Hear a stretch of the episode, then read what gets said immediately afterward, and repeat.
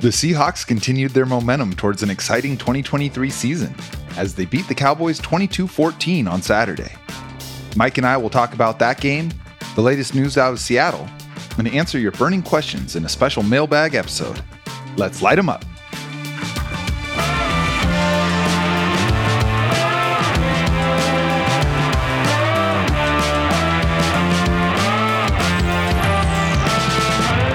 I'm Jacson Bevins, and this is Cigar Thoughts.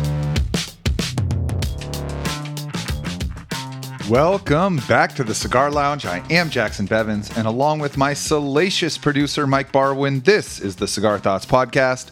Mike, how are we doing today? We are doing great, Jackson. We are almost to September, which mm. brings mixed feelings, of course. Uh, summer coming yeah. to an end, but uh, football, real-life football is on its way, so can't be too pissed off at that. How are you, buddy? I'm doing great, man.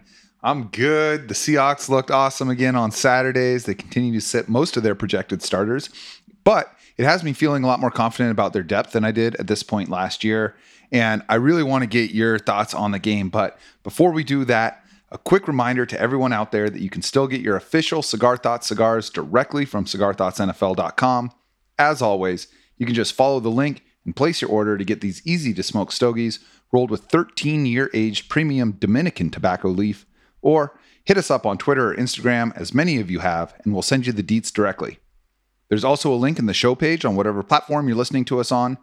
This same blend, when banded and branded by their manufacturer, sells for thirty-five dollars to forty dollars per cigar, but you can get your own bundle of ten for just one hundred sixty-nine bucks. That's less than half of M S R P, and it comes with a Bovita humidification pack and a Mylar storage bag to make sure they stay fresh whether you have a humidor or not. We would also love for you to check out our YouTube channel, where you can catch entire episodes as well as video clips from every show, including this one. This is one of the best ways you can help Cigar Thoughts grow, so we're grateful for the few seconds you can take to subscribe and like the videos. Now, Mike, we put the call out this week. We did. We sent our smoke signals high in the sky, asking for listeners to send in their questions, and they responded in a massive way. Some of these queries had me thinking pretty hard about my answers, and I can't wait to dive into them. But first, we actually have some football to talk about. So, on Saturday, Seahawks teed up the football against the Cowboys, ended up winning that game. I thought they looked pretty good, but what stood out to you? I thought that the depth on the D-line, specifically at edge, was mm-hmm. pretty impressive. Obviously, they have some unknowns with Derek Hall coming in as a rookie, um, Boye Mafe entering his second year. Mafe was just wrecking shop. Uh, I, I guess you can't glean a whole lot from knocking back reserve tight ends in the preseason, you know, but it's better if you're dominating the competition yes. than the than the alternative, you know. Yeah, absolutely. Um, absolutely. No, I, I thought the defensive front looked a lot better. Uh, I thought they looked okay against Minnesota, but they came out looking a lot stronger this week, I think. And I think that's kind of the biggest concern for a lot of us going into the season. Sure. What's this front seven going to look like? Heaven forbid if they suffer any injuries. And And it was encouraging to see them winning up front, um, giving as good as they got. For me, honestly, man, Drew Lock looks awesome. Oh, God, yeah.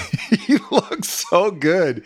Like, especially that long pass to uh, Jaxon Smith-Njigba, and we'll talk more about him in a bit. But, I mean, the coverage on that was great. The route was awesome. But that throw, not only to be a completion, but for J S N to not miss a stride in catching it was like, I mean, it was the type of throw that Geno made all last year. Yeah. The fact that you are slobbering all over Drew Lock on that play yeah. says a lot about how impressive the throw was, right? Like, mm-hmm. it, it was it was pretty sweet. Um, they just seemed like they were on schedule. Like you said, it seemed like Geno was leaving the, leading those drives. And, you know, they, they lucked out on a couple of penalties uh, that extended those drives, but then they took advantage. You know, it looked pretty mechanical the way they were just moving up and down the field. So, you know, second team offense, a lot of the starters out of the game, that's all you can really hope for. Efficiency, staying on schedule, all that. Yeah. And there were a lot of chunk plays on offense in this game. You know, I mean, we had uh, runs, two twenty-nine yard runs, a seventeen yard run. We had passes of forty-eight, thirty-two, twenty-eight, twenty-one, fifteen yards. I mean, that's the kind of stuff that is so important. And yes, it's preseason. That is the qualifier for everything that we're talking about with this game. But a lot of times you see the backups in there, you're just hoping they get a couple of first downs and, you know, maybe get some good field position that they turn into some points. But these guys were, like you said, on schedule.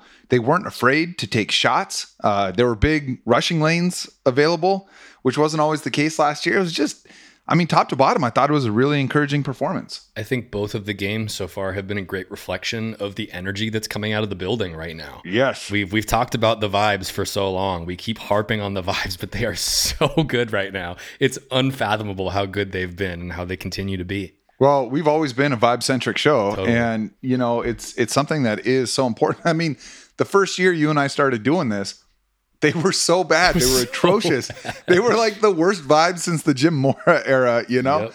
It felt like everything was crumbling.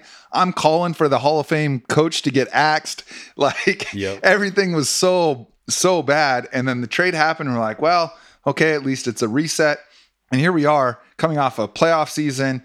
The expectations are right back to where we're used to them being for the Seahawks, which is make the playoffs and and maybe make a little bit of a run.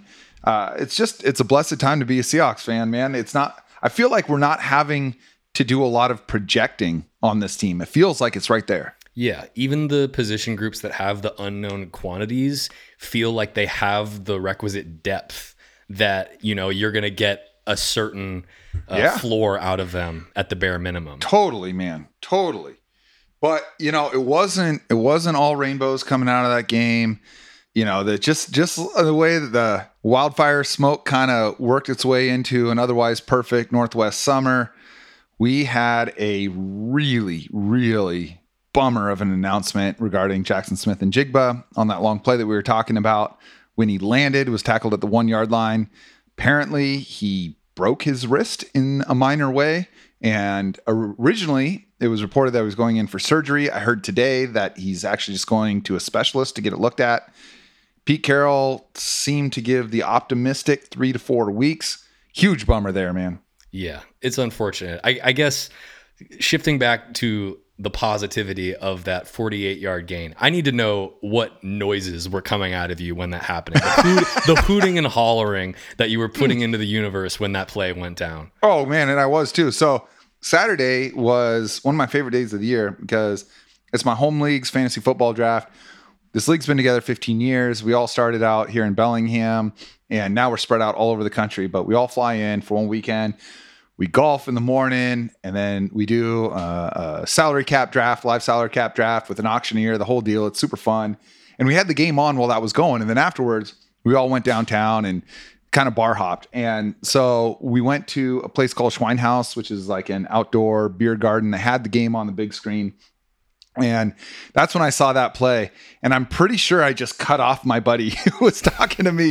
I think we were roster baiting about our, our lineups from the draft. And I was just like, it was one of those hand to the face moments as he got inside of that defender, caught the pass in stride, and then turned upfield. I thought he scored in real time. But man, the hoots and the hollers, they were loud. Um, I'm amazed I didn't get asked to leave the establishment. Yeah, man, the vibes were so, so high. And it, and I was like, the only thing that tempered that is by the time he got nominated, I didn't have enough money left to draft him. So oh, I was going to say. I was probably the second. I was probably the second happiest person there. I was going to say, I figured that play made your uh, gamble to choose him at the first overall pick looked really savvy in the moment. yeah. yeah. Yeah, man. Well, if it had been a snake draft, I would have reached for him for sure. Yeah. But uh, like I said, by the time he was nominated in the in the auction draft, I didn't have the funds anymore, so that was a bit of a bummer. But yeah, man, I was I was stoked about that play, and then stunned to wake up to find out that he had gotten injured. No doubt. Yeah, it's really unfortunate. It seems like injuries are hitting the team hard with that position group. Dareke Young maybe mm-hmm. out. Um, mm-hmm. I guess it's pretty good that you have two perennial thousand-yard receivers in D K and Lockett to pick up the yeah. slack in the meantime. Well, and this is. I mean, this is why this is why they don't play those guys in the preseason. Yep. You know, it's just we say it all the time, but there's so many ways to get hurt playing N F L football. And it seems like we've avoided the worst case scenario with this. I'm, I'm sure we'll get more information in the next few days. But the one thing that I'll say that I think is a nice sort of safeguard for this is last year, Seattle ran a lot of twelve and thirteen personnel. Yep. Like, because they have D K Metcalf, because they have Tyler Lockett, and because they have three really good tight ends, you know, they, they can weather a game or two without them. What's going to be interesting is with Seattle having the early bye in week five this year, if they don't just I R him or PUP him and just keep J S N off the field until after that bye week, that would be a bummer, because it is going to take him, like most Like most rookies. I mean, it was the same thing with Odell Beckham Junior and Justin Jefferson. It took them a month of playing time before they started to really emerge. And I think that that's within uh, Smith and Jigba's range of outcomes, being as good as those guys, believe it or not. But even them, it took a while. And so it just sets him back a bit, which is a bummer. Coach Jackson's uh, bubble wrapping him is what you're saying. Mm-hmm. Absolutely, man. Conservative. Absolutely. The conservative, uh, the conservative... path. I understand. I understand. Um, getting back to the vibes in the building, it was cool watching uh, watching Richard Sherman's podcast with Pete Carroll. Yeah. And it was explicitly mentioned by Pete about how great the energy in the building is right now, how he's having the most fun, as much fun as he's ever had with any of those teams. Did you did you get around to watching that show? I did. I did. And, you know, one of the things that is so amazing to me about Pete Carroll, I don't, I don't follow any other team close enough to know if this yeah. happens elsewhere, but there are so many former players that come back, and it's not just like, oh, hey, I showed up for practice and took some photos or whatever. They're down there on the field coaching these guys. Totally. They're, they're high-fiving, they're hugging the coach. Pete mentioned it in the show. He said, you guys all yeah. still live out here. Like, everybody is still right. based in the area. Right.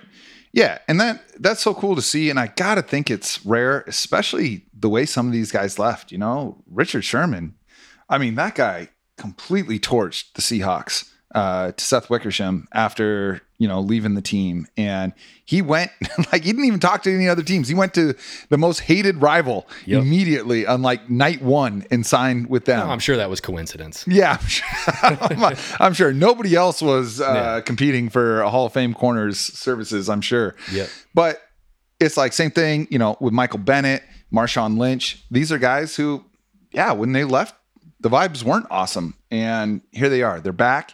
And and it just feels like everyone is feeling good about everyone. And I, I got to think that's not something that you see a lot around the league. Definitely not. I mean, yeah, Michael Bennett, his whole exit was, you know, pretty, pretty rough. A fifth round yep. pick. Now he's in the booth calling Seahawks games.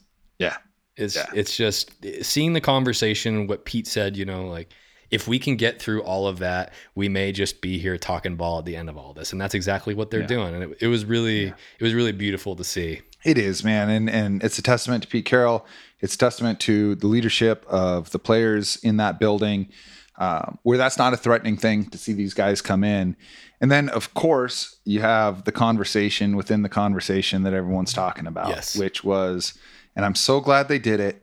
And I was so pleased with the honesty. Yeah. Seeming Very honesty candid. From both sides. Yeah. And of course, we're talking about the end of Super Bowl forty-nine. And and Pete Carroll opened up about what went into that play call. And, well, I mean, what were your impressions when you listened to that? My impressions were that this was a reminder that a lot of times football can be boiled down to simple math, meathead math, if you will. How many bodies mm-hmm. do you have in the box? How many bodies do they have in the box?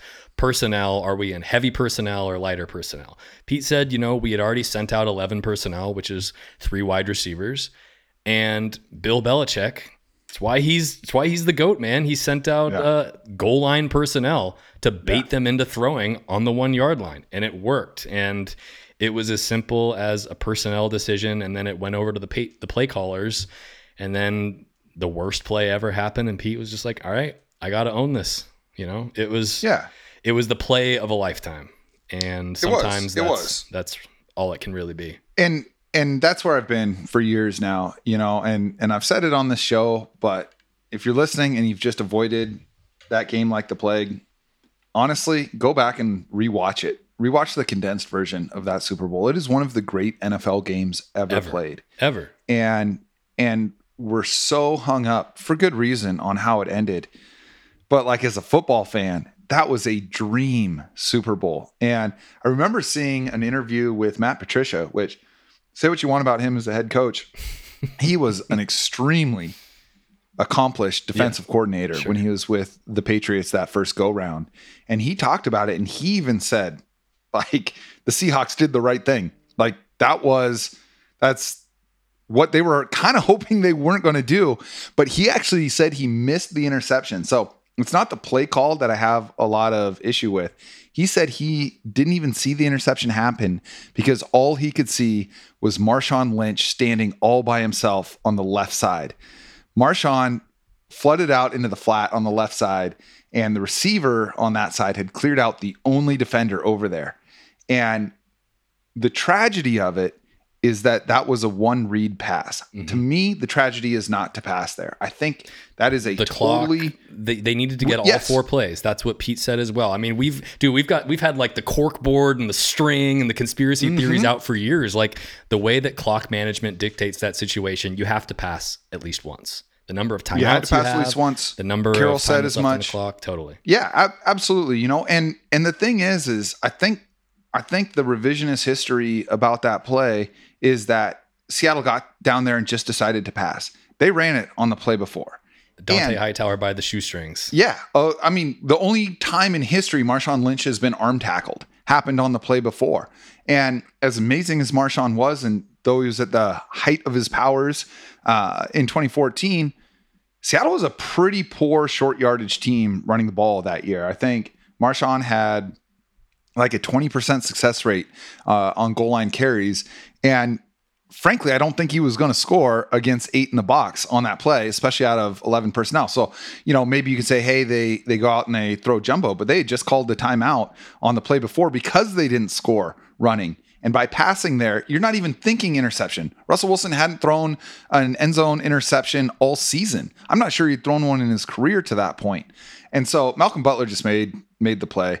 Uh, I think it was Brandon Browner who just completely erased, uh, just destroyed uh, Curse Jermaine Curse on yep. on the pick. Yep. Like, look, they they made a great play, but the big takeaway is that you had the coach who he talked about it. He had to just go up there and wear that one. You know, he he just knew he had to wear it. And Richard Sherman, who was the most vocal about how poorly that game ended and who really held that grudge and, in my opinion, spread that grudge throughout that locker room in the following couple of years, uh, for them to just be able to talk about it and to admit how dark it got after that was pretty amazing. Yeah, it just instantly soured the whole thing. I, I'm sure that that's what everybody wants to hear on our mailbag episode, just talking about Super Bowl forty-nine for twenty minutes. But I'm telling uh, you, man, at, at, at some point great. we just we just need to to treat ourselves to a little therapy totally. on that. And it's it's been a decade almost, and and you tip your hat. Yeah, could it have been a dynasty? Of course. Of course. But they were so close to not even being in that game. Mm-hmm. They were getting their ass kicked by the Packers the week before, and or the game before, you know, and it took a miracle, a stone cold miracle for them to even be in that position. So I'm I'm to the point where I can look back on that season, on that era, be super grateful for it. If you had asked me in two thousand twelve, hey, here's how the next four years are going to go, I'm taking it in a heartbeat. Yeah. A blowout dominant, maybe the most dominant Super Bowl win ever, and then a heartbreaking loss that people are going to talk about forever. Easy trade for me. Yeah, no doubt. I think the biggest takeaway uh, in in hindsight from those guys on that show was just that we were really, really good at that point, and people are going to remember that forever. And yes. I think that's probably enough. Yeah, yeah, I think so. So now that we've purged that from the system, that's right. Let's hear from the listeners. That's right. That's I'm glad right. we talked about it, though. I'm glad I they talked too. about it. I'm glad we talked about it, guys. Open up your conversations with people in your life about that game. Let the pain out. That's right. We're all here for each other. That's right. That's right. But man, when, when we put out the call for questions, we got absolutely pelted with responses from people on Twitter and Instagram, and we're going to get to as many of them as possible today.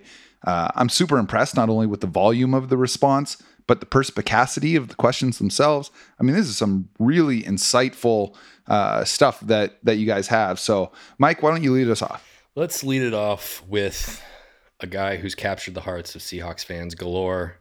I'm talking, of course, about Jake Bobo. We had multiple questions about preseason legend Jake Bobo. The first of which from Kevin Shields. Kevin asks, are we getting Kaysen Williams with Jake Bobo? He simply looks too good to not make the fifty-three. Yeah. Okay. Let's, let's start there. Um, you know, we talked about that with uh, Maddie last week. You know, is, is he this year's Casey Williams? Um, at this point, I think he makes the team. I wasn't so sure um, last week, because the thing is he, he's doing all of the things right. I mean, my favorite play, honestly, from that whole game, my favorite thing anyone did was on Zach Charbonnet's long run. Bobo was running a clear out route down the right side, and he peeks back over his shoulder and sees that Charbonnet's running his way and has made it to the second level. And instead of turning and blocking, he keeps running down the sideline and kind of peels towards out of bounds and throws his hands up like he's going to catch the ball, which keeps his defender's eyes on him while Charbonnet runs right past him. I mean, I thought it was such a heads up move. It's like, just like him downing that punt or nearly downing that punt the week before. It's that little stuff that uh, I think really endears him to coaches.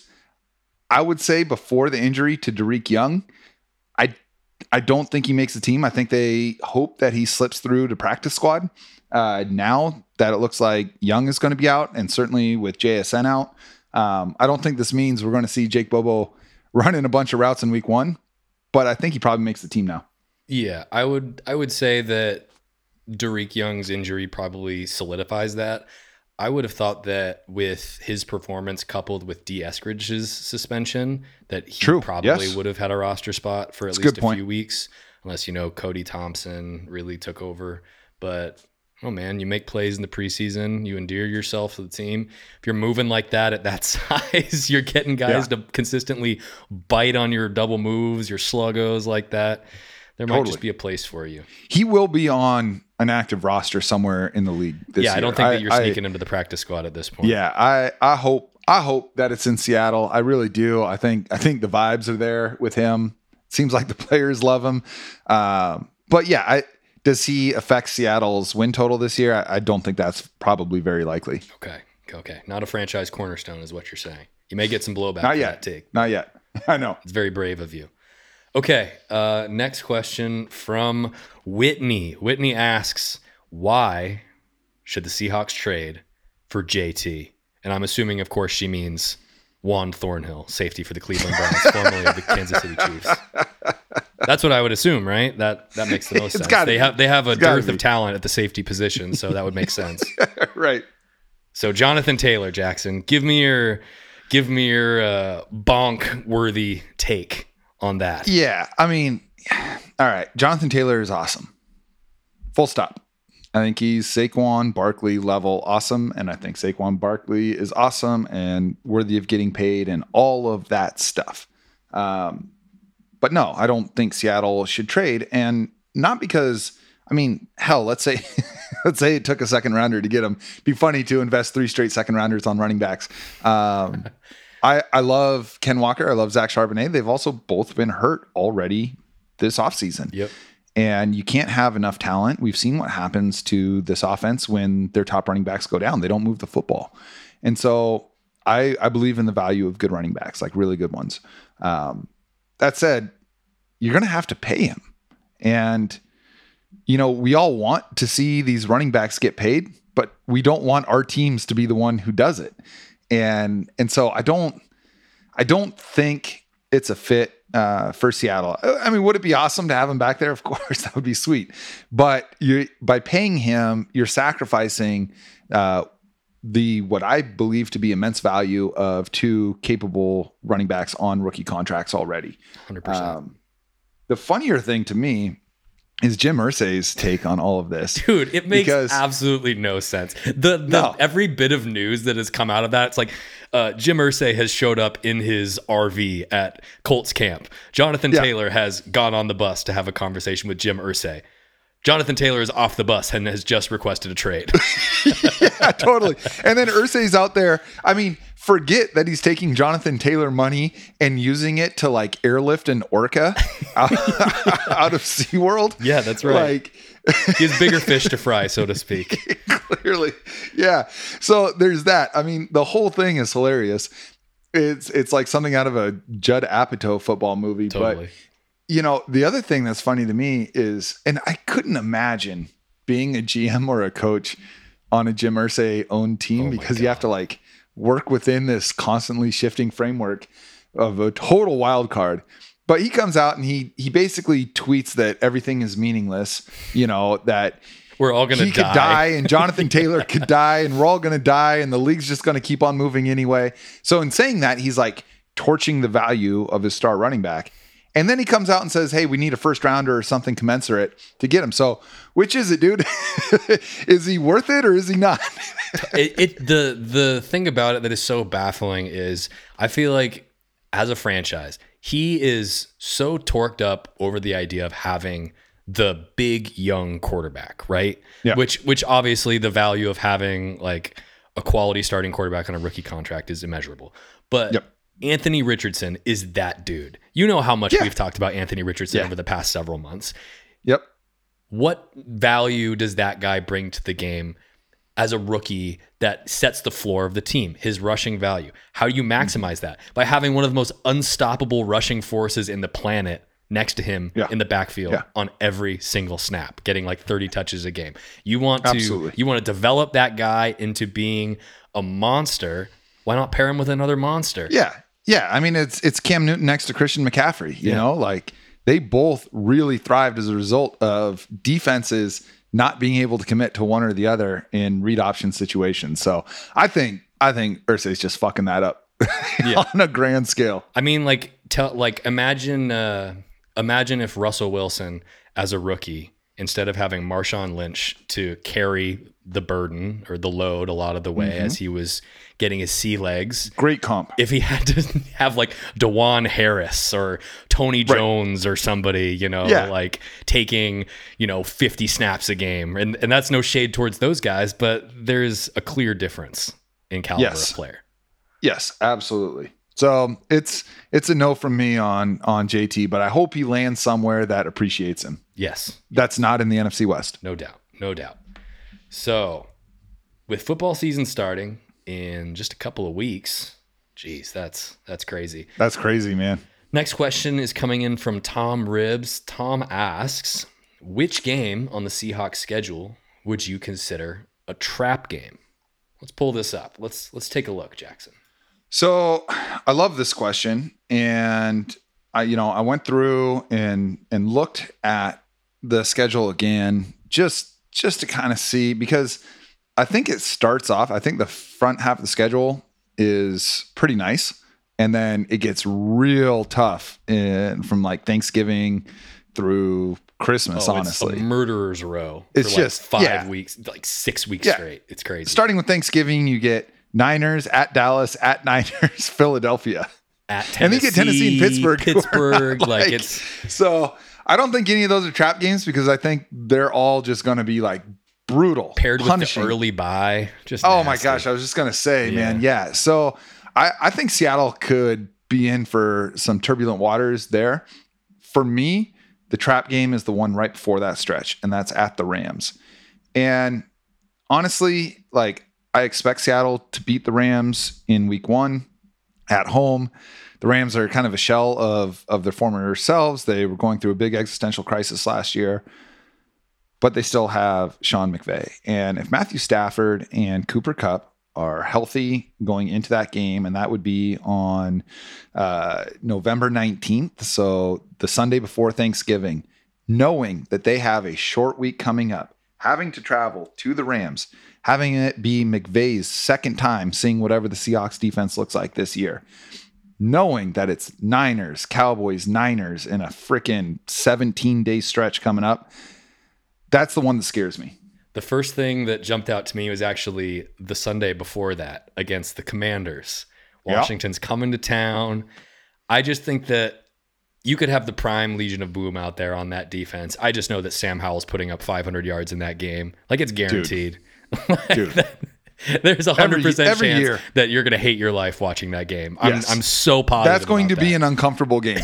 no doubt. No, no doubt. Yeah. I just, I mean, if you can take that L the week before and preserve Geno's claim to being a certified Ram slayer, that's fine with me. Yeah. Yeah. I mean, that's, I, I would rather beat the Rams than the Commanders if you only give me one of them, but it just, it feels like those Cardinals games or those Giants games of the last few years, or like the Panthers or Falcons games uh, last year, where it's like Seattle should win this at home and they just don't. They come out flat and then they're scrambling and it just doesn't come together. I could see that one too. So good. We just extended the their toughest stretch of the schedule by yes. two games. Yes, of course. Well, you know, we do what we can. Uh, let's move on to the secondary. We had a string of secondary related questions mm-hmm. that were based off of the fact that they have what appears to be so many competent D Bs. Yeah. Why don't Why don't you read all three of these questions and we can kind of answer them together? Yes. Yes. Okay. We have Father Beegis, the Beegertron five thousand. Saying, it looks like we have four starting caliber corners and six that would be serviceable enough if push came to shove. At what point do we attempt a trade to try and shore up other holes on the roster? D K Metcalf says, do you think the Seahawks are looking to unload some talent from their crowded secondary and collect some late draft picks? Or do you see them trading for any reinforcements in other places before the start of the season? And then Anchored to Reason is saying, you know, they have great receiver trio, one of the best running back tandems in the league, tight end group is great, cool and accurate quarterback. They all depend on the O-line, which seems to be the weak link. Should we trade maybe M J, that's Mike Jackson, for a great guard? Are you are you dipping into the pool from the secondary to try to bolster some other areas on the roster if you're in charge, Jackson?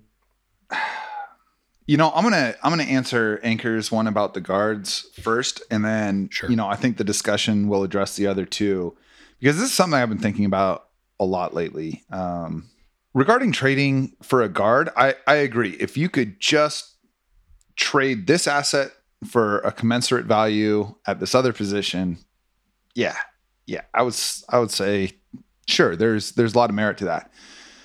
But I'm not sure that market exists. There are no above average guards out there that a team is going to let go. Um, I think I think they're going to want Tariq if they're going to give up a guard. And, you know, if, if they're going after the corners, or, you know, maybe maybe Kobe Bryant. But the thing is, is one, I feel a lot better about Seattle's interior offensive line this year. Um, I like Damian Lewis. Phil Haynes played much better when he was healthy than he did when he was playing hurt. Go figure. If he stays healthy, I think if uh, Olu Oluwatimi can step up and be the starting center, uh, and he's having nice preseason, then you're able to move Evan Brown back to guard, which is where he played a lot in, in Detroit. So I think we have some depth there. The other thing is, I think depth at corner is not something to just say, well, since we have a lot of it and we can't get them all on the field right now, let's trade one of them. I, like I said, if you get the right offer and you can bring in, you know, let's say, let's say Mike, Michael Jackson is, I don't know, he's probably a B as far as all corners in the league go. And sure. that's not a slight, like there's not a lot of those out there. Yeah. I don't think he's an A corner, but I think he's probably a B corner. Um, that's hard to find. And we're still not sure that we have someone who can just step in and take his place. It's not I mean, like they're Mike, paying him a bunch of money. No, no, he's cheap. He's only twenty-six. It's it's tough, you know. Now, if Devin Witherspoon steps up and establishes himself as the guy that we all hope he will be and that they drafted him to be, okay, maybe that opens some things up. But I don't consider the corner spot across from uh, Tariq to be a settled thing right now. So I, I'd probably hold pat. Yeah. I'm with you. I think if there's a move to be made, you know, the guys that are actually needle movers for other teams sending other players that would contribute on a non-trivial level or an above average level, let's say, they're going to be the guys that you don't want to trade. So, I mean, That's maybe it. You can like pull in a Kello Witherspoon and trade like Artie Burns for a sixth round pick or something like that, you know, like he yeah. was getting some reps in, but I really, I'm I'm totally with you. I think at that spot, after having such a string of no names out there for, for so yeah. long, I think you should really lean into a strength and not dilute that. Sure. Maybe trade deadline comes along and, you know, you've got new information to work with. If everyone is still healthy and the interior line sucks, yeah, you probably make some calls because they're going to be teams that need corners and be happy to have a, a Michael Jackson or a Trey Brown. But man, I, I think right now you keep these guys, and and really, you know, the thing that comes from it is defenses these days, they're not set things. You don't have the same eleven guys on the field every play. And so it gives Seattle a lot of options defensively to have all these different guys with different skill sets. Yeah, no doubt. And I think that leads nicely into this next question from Josh Ray. Josh asks, who on Seattle's current roster is untouchable in any trade offers? Man, that is a great question. That's a great question. And um, I'm going to stay in the secondary. Um, it's Tariq. And that's an insane thing to say about a fifth round pick in his second year. But like, Tariq's that guy, man. And the fact that he was a day three pick makes him even less expensive for the next couple of years. And I don't think there's a better value on this team than him. Uh, except for maybe Jaxon Smith-Njigba, but I'd consider him untouchable as well. But yeah, right now it's probably Tariq. What about you? I think Tariq is the first answer. Having a guy on a fifth round salary that made a Pro Bowl in his first year and is every D B's favorite D B. You know, you see all Seriously. when we talked to when we talked to Antonio Cromartie a couple weeks ago, he was just yeah. waxing about Tariq. You see Deion yeah. Sanders coming out publicly and saying that Tariq is his favorite guy to watch. It's just yep. the love, the outpouring for this guy. Yeah, no, he's he's untouchable. Yeah, he's like an A minus already, and is like there's so much room for him to like legitimately be the best corner in the N F L, and that is that's a twenty, twenty-five million dollars a year position. Yep. Yep. So then uh, let me pose this to you. Where on the spectrum, say that ten is completely untouchable, untradeable, mm-hmm. and zero is you're trying to offload him. Where yeah. does D K fall on that spectrum for you? Obviously, you don't want to trade him, but where, right. how untradeable do you think that D K is? I think this year he's like in the nines. Um, I just, he has a pretty irreplaceable skill set. I think, um, I think that even though you, Tyler Lockett's stats, like if you just look at them on paper, are basically identical to D K's in, in his career, D K Metcalf has had like a top five start to his career in N F L history, statistically as a wide receiver. And he got drafted really young. He's so young. And yeah, they paid him big money last year, but by the end of this year, by next year's offseason, he's going to be a bargain. Um, You know, maybe as he gets closer to the end of his contract, that becomes like an eight. But yeah, D K, D K's way up there. All right, let's move on to question from Dom. Dom says Dom last, Biscaret. Dom, Dom Biscaret. Uh, last Q and A pod, you answered my D. Eskridge question, and he promptly got suspended. Who would you like me to use my jinx powers on this go around? I will. You know, that that is a. That is a power that is not to be taken lightly. Yeah, man. That you are wielding. An- answer carefully here, Mike. Yes. Answer carefully. You know, you you already mentioned him earlier, but I think you should start talking about Sean McVay. You know, I know they had a down year last year, but I am sick of the shenanigans. Even when they have like a four-win roster, he's yeah. still finding ways to make Seattle's life a living hell. He's still yeah. churning out like nail biters with Baker Mayfield and John Wolford and guys that you've never heard of at quarterback. It's disgusting. It doesn't matter. It doesn't matter. Just, I, I need you to just mellow him out a little bit, please. Just enough with the demon shit, Sean, please. You know, I, I saw, I saw this, uh, this question on Twitter when Dom posted it and, and had a good chuckle. My immediate response was Nick Bosa. yeah. he, he's holding in right now, man. If we could get that guy, I, I think, honestly, I, I think he's probably the difference between the 49ers and the Seahawks right now. So yeah. if we could get him somehow staying off the field, that'd be just fine by me. No doubt. It was just announced actually today that uh, Brock Purdy is the Niners starter. Sam Darnold is the backup, which oh, means that Trey Lance is out of the mix. What a, I mean, if you think about the the picks that were taken after Trey Lance. Let me pull this up. Was that twenty-one draft? Not to mention what they traded to get there. Exactly. Three first round Three picks first to rounds. Move up and get him.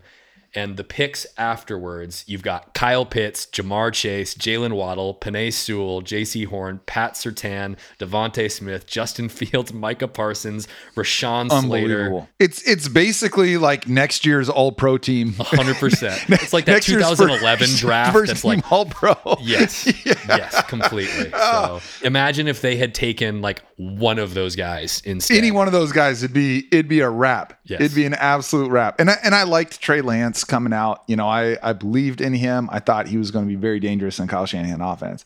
Obviously, I can't, you know, see behind the scenes over there.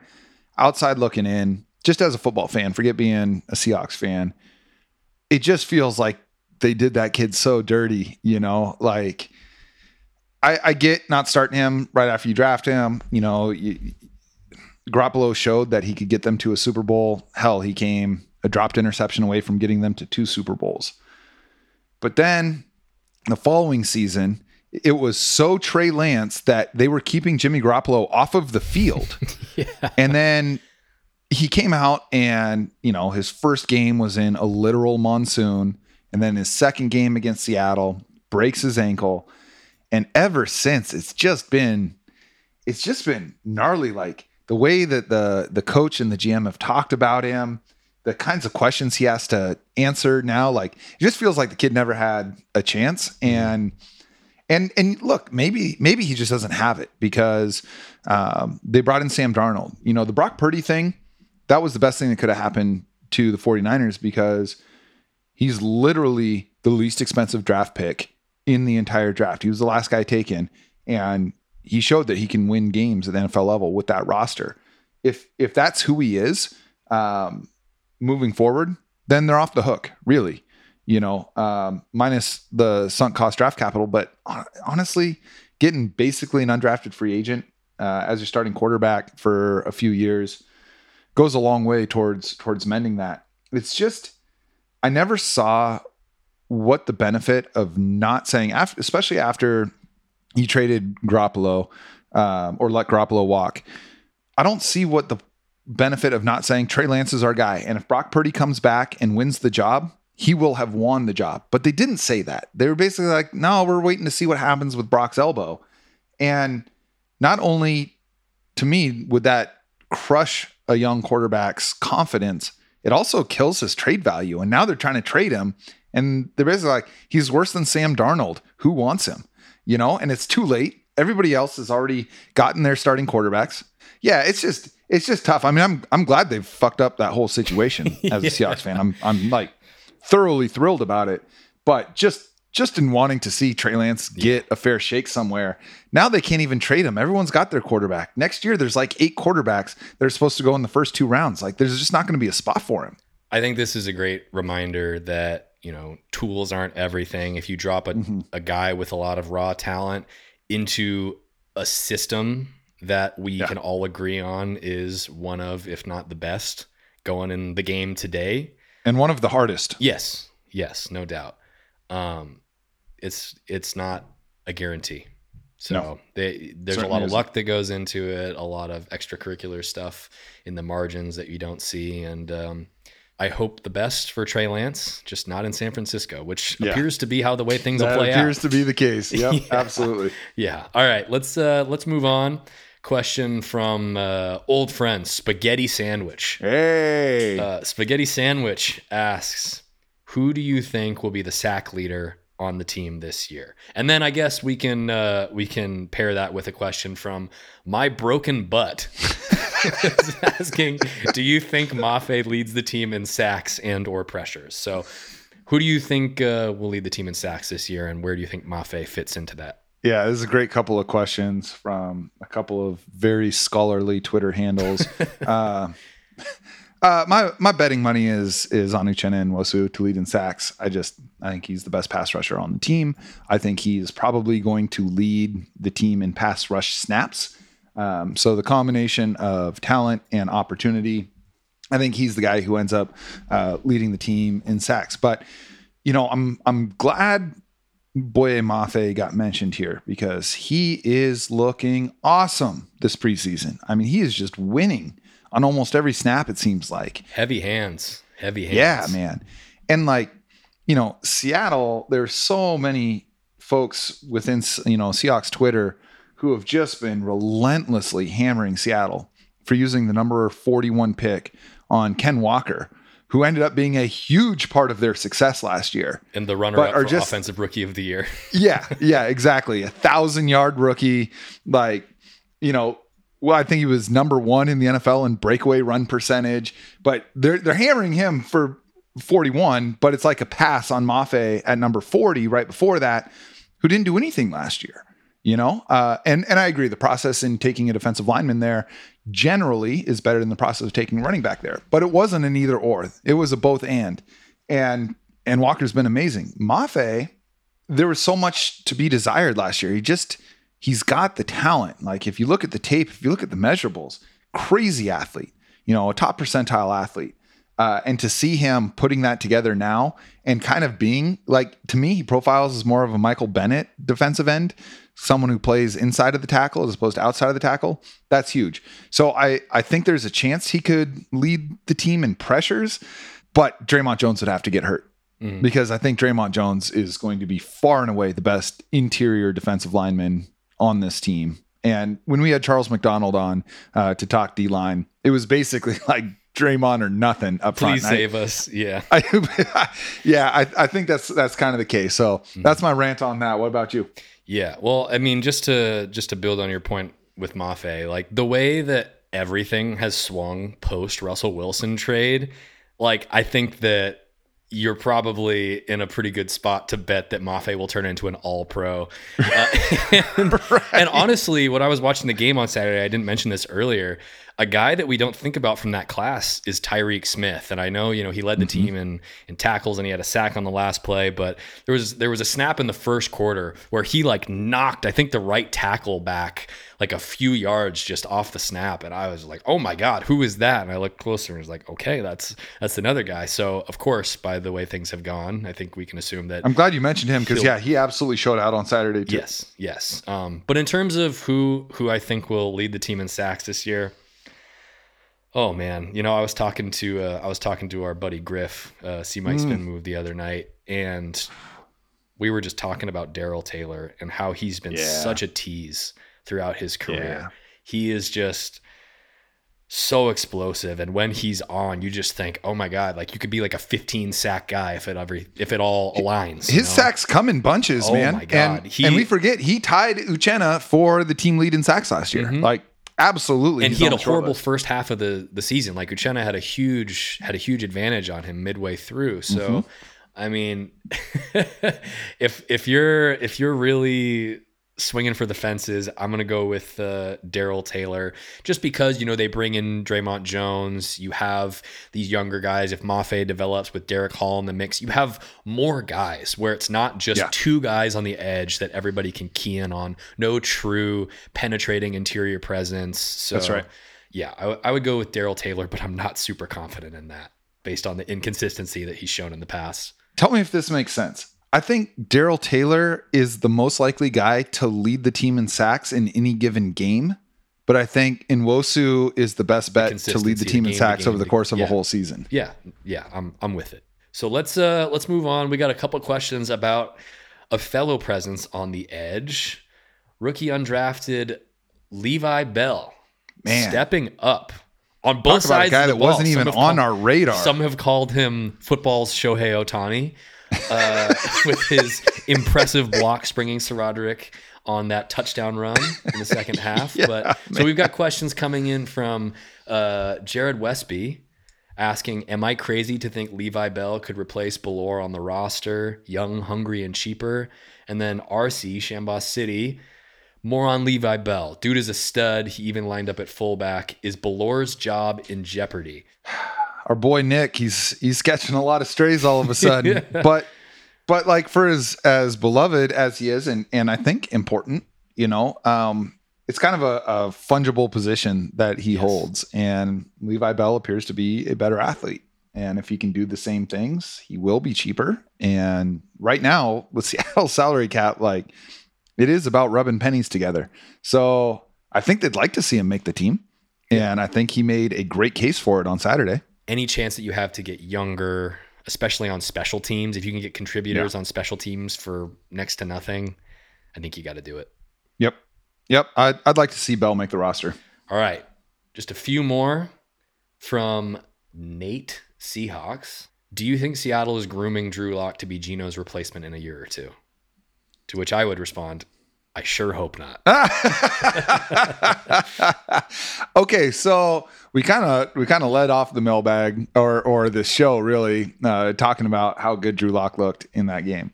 Here's the thing, I I totally feel you on this, Mike. I hear where you're coming from, but I think it's actually their ideal outcome. Oh, definitely. That, I mean, it's the that, it's Geno Smith's career arc, right? Like it just, is. That's the exact exact same thing. Second round pick. It's got all this talent, but just. Isn't maybe doesn't have the polish or or leadership to be the guy, and now he gets to understudy with yeah exactly the blueprint for what he has to hope his career will be. And they gave him four million dollars to back up Geno this year. That's a lot of money for a backup quarterback. So he's looked amazing in the preseason. That said, I don't think they're married to the idea. Yeah, but if if Geno's not the guy after the next couple of years. It's a lot easier to bring in a guy if they feel like he is commensurate in ability for a lot less money. He's, Drew Lock's not going to cost twenty-five million dollars a year. Um, they would love to have that, but I don't imagine a scenario where Drew Lock is slamming the door on them drafting the next quarterback or paying in free agency for the next quarterback if they feel like there's a bona fide stud there. It's still the most important position. I mean... Look no further than the 49ers, who probably have the best roster in the N F L, but haven't won a Super Bowl, right? They just, they've been deficient at quarterback. So um, I'm I'm open to it because I was not open to Geno Smith going into last year being the guy. And now I'm very glad that he is. So yes. Subject to change, but I do think the team wants it to happen. Yeah. I mean, that's how confident do you feel that he can go one and one in two games? Yeah. We talk about this all the time. Like, I'm not I'm not looking for the backup to be Steve Young or even Nick Foles, where it's like, well, speak for yourself. Come on. if if you know the starter goes down, can this guy come in and win a Super Bowl? I look, if if the stars align, that's an amazing thing. I don't think that's how you should approach your backup quarterback unless it's Patrick Mahomes behind Alex Smith. It's it's If Geno Smith is out for a month, we talk about this all the time. Can you go two and two? Like you said, can you go one and one if Geno has to miss a couple of games? Yeah. Yeah. I think, I think they can with Drew Lock. You know, I, he, he has the arm talent. Like he can make all of the throws. The question is, can he make the right decision? Can he do things on time? Can he keep the offense on schedule? So far, playing with backups against backups, absolutely. He's been fantastic. So I, I do feel more comfortable. If it had happened last year and Geno had to miss, say, six games, the thought of Seattle going three and three did not seem realistic with Drew Lock. I I think it's within the realm of possibilities now. Yep. All right. Next one comes in from a friend of the show, Steve Sandmeyer. Local legend. Local legend. Steve requests an exhaustive study and analysis of every Pete Carroll challenge, why he should never be allowed to have the flag in his hand despite actually winning one this preseason, to which I would respond with our good friend, John Fraley, the legend, hey, John shout Fraley, out John. For putting together that exhaustive study and analysis on field goals. It's been done, baby. It has already been done. Ask and you shall receive. I do I do understand the pain when he admits after the game that sometimes he just throws a fuck it challenge, you know, just to yeah, make a point. Gets a little hormonal. Yes, exactly. I understand. I understand. But here's my thing. If I'm an N F L coach, I'm a big believer in delegation. And one of my favorite coaches in the N F L is John Harbaugh. And he's huge on that. John Harbaugh only wants to focus on the thing on the set specific head coach stuff during the game. Now, during the week, I think Mike, Mike Tomlin's also this way. He's another one of my favorite coaches, but they have a challenge guy. They and they've got a fourth down guy, and they have guys whose job it is to figure out if we get in this situation. I've run the numbers, I've extrapolated all of the data, and I can tell you right now we should go for it on fourth, or we should challenge right now. The head coach has to think about too many other things in that moment. He's responsible for too much. I would love to see Pete Carroll. Hell, I don't care if it's Nate Carroll who is doing it, but somebody has got to just be the one with the flag in their hand and a headset on, and the review guys are telling him yes or no, so that Pete can just focus on what Pete needs to focus on. That's that, that's that's my take on the situation. Delegate that shit. Hey, I mean, Nate Carroll's too busy coaching up Jake Bobo, according to Hustle Chilson, so you ah. may need to look elsewhere for that.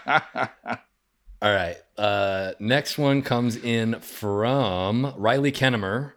Riley asks, if you had to guess, what do you think D K, Lockett, J S N stats look like at the end of the year? The distribution between them will be interesting regardless. In an ideal sense, you're O C, take up the mantle now. Yeah. How are you distributing those targets? Man, I love this question so much. And shout out to Riley. I know Riley. He is an awesome dude. Thank you for this question. Uh, this is one of my favorite ones that we got. Okay, so the way he frames it is, if I had to guess, I would say, you know, in, in the past, what we've seen is a really, really focused siloing of targets towards D K Metcalf and Tyler Lockett. And before that, it was kind of this, the same way, you know, uh, Doug Baldwin and uh, Jermaine Kearse got a lot of the targets, and Golden Tate before that. You know, there's always been kind of two guys who stand out in terms of target share. I do think with J S N, like at full speed and comfortable in the offense, the twenty-five to twenty-eight percent target shares for those guys do come down. And I think that's a good thing. And I don't think that their production will dip that much as a result, because defenses know where the ball is going right now. They can't always stop it, but they know where the ball is going. And that's not going to be the case when they have all three of those guys on the field. But if I had to guess, let's say, let's say J S N misses the first two games of the season, and then everybody else ends up, you know, kind of playing and staying healthy. I've got, I've got D K back up in that eleven, twelve hundred yard range. I think he's an eight to ten touchdown guy. I think Lockett is probably the one that sees his production come down a little bit uh, with J S N there. So I've got him kind of in that nine hundred to one thousand yard range. I think he's also an eight, nine touchdown guy. And like, I'd be really thrilled if we got seven to eight hundred yards from J S N as a rookie. Oh my and God, yeah. Four to six touchdowns, because now you're talking about throwing for forty-five hundred yards as a team. Once you've mixed in the kind of tertiary receivers, the tight ends, the running backs, and and that's an offense that's scoring a ton of points.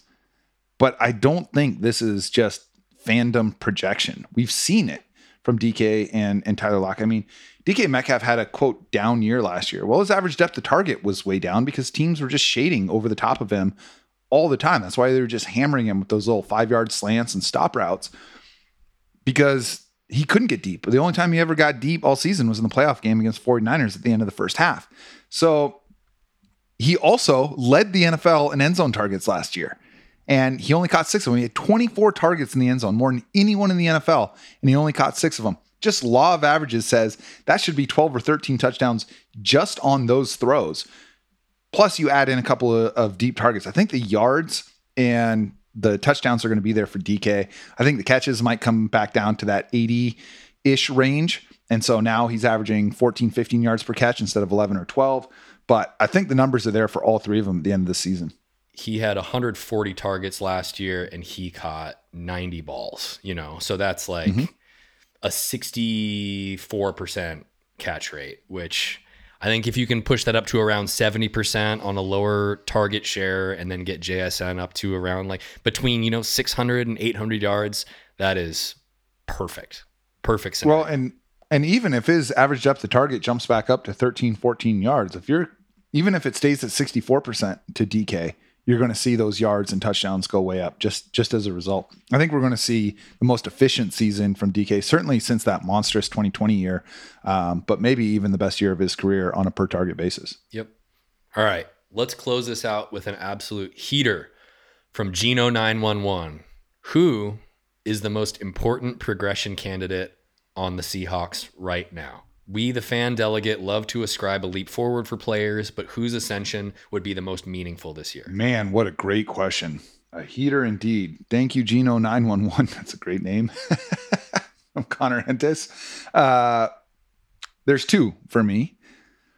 And and they're maybe not the most exciting names because I don't think there's huge leaps forward available to the best players on this team. Outside of maybe Tariq. I think I think if Tariq jumps into that actual pantheon level of cornerback play, he could be one of the most important defensive players in the entire league. But for me, it's Boye Mafe, who we've already talked about. He's already showing that he can maybe make that leap, but depth and talent on the interior defensive line is at an absolute premium across the league, and even more so in Seattle. The other guy is Damian Lewis. We need better interior blocking, and Damian Lewis has had some games in his career where he has been flat out dominant, absolute game wrecker up front. And when he's off, when he's hurt, run game falls apart. Uh, Geno, for all of his incredible performance last year, wasn't great under pressure relative to the rest of the league. And I think that if we get the best version of Damian Lewis, if he can make the jump, I don't need, I don't need him to be all pro. I don't need him to be pro bowler. I need to be a top ten left guard in the N F L. Uh, sky's the limit for this offense. Totally agree with both of those. A couple other guys that I would highlight. One also on the line.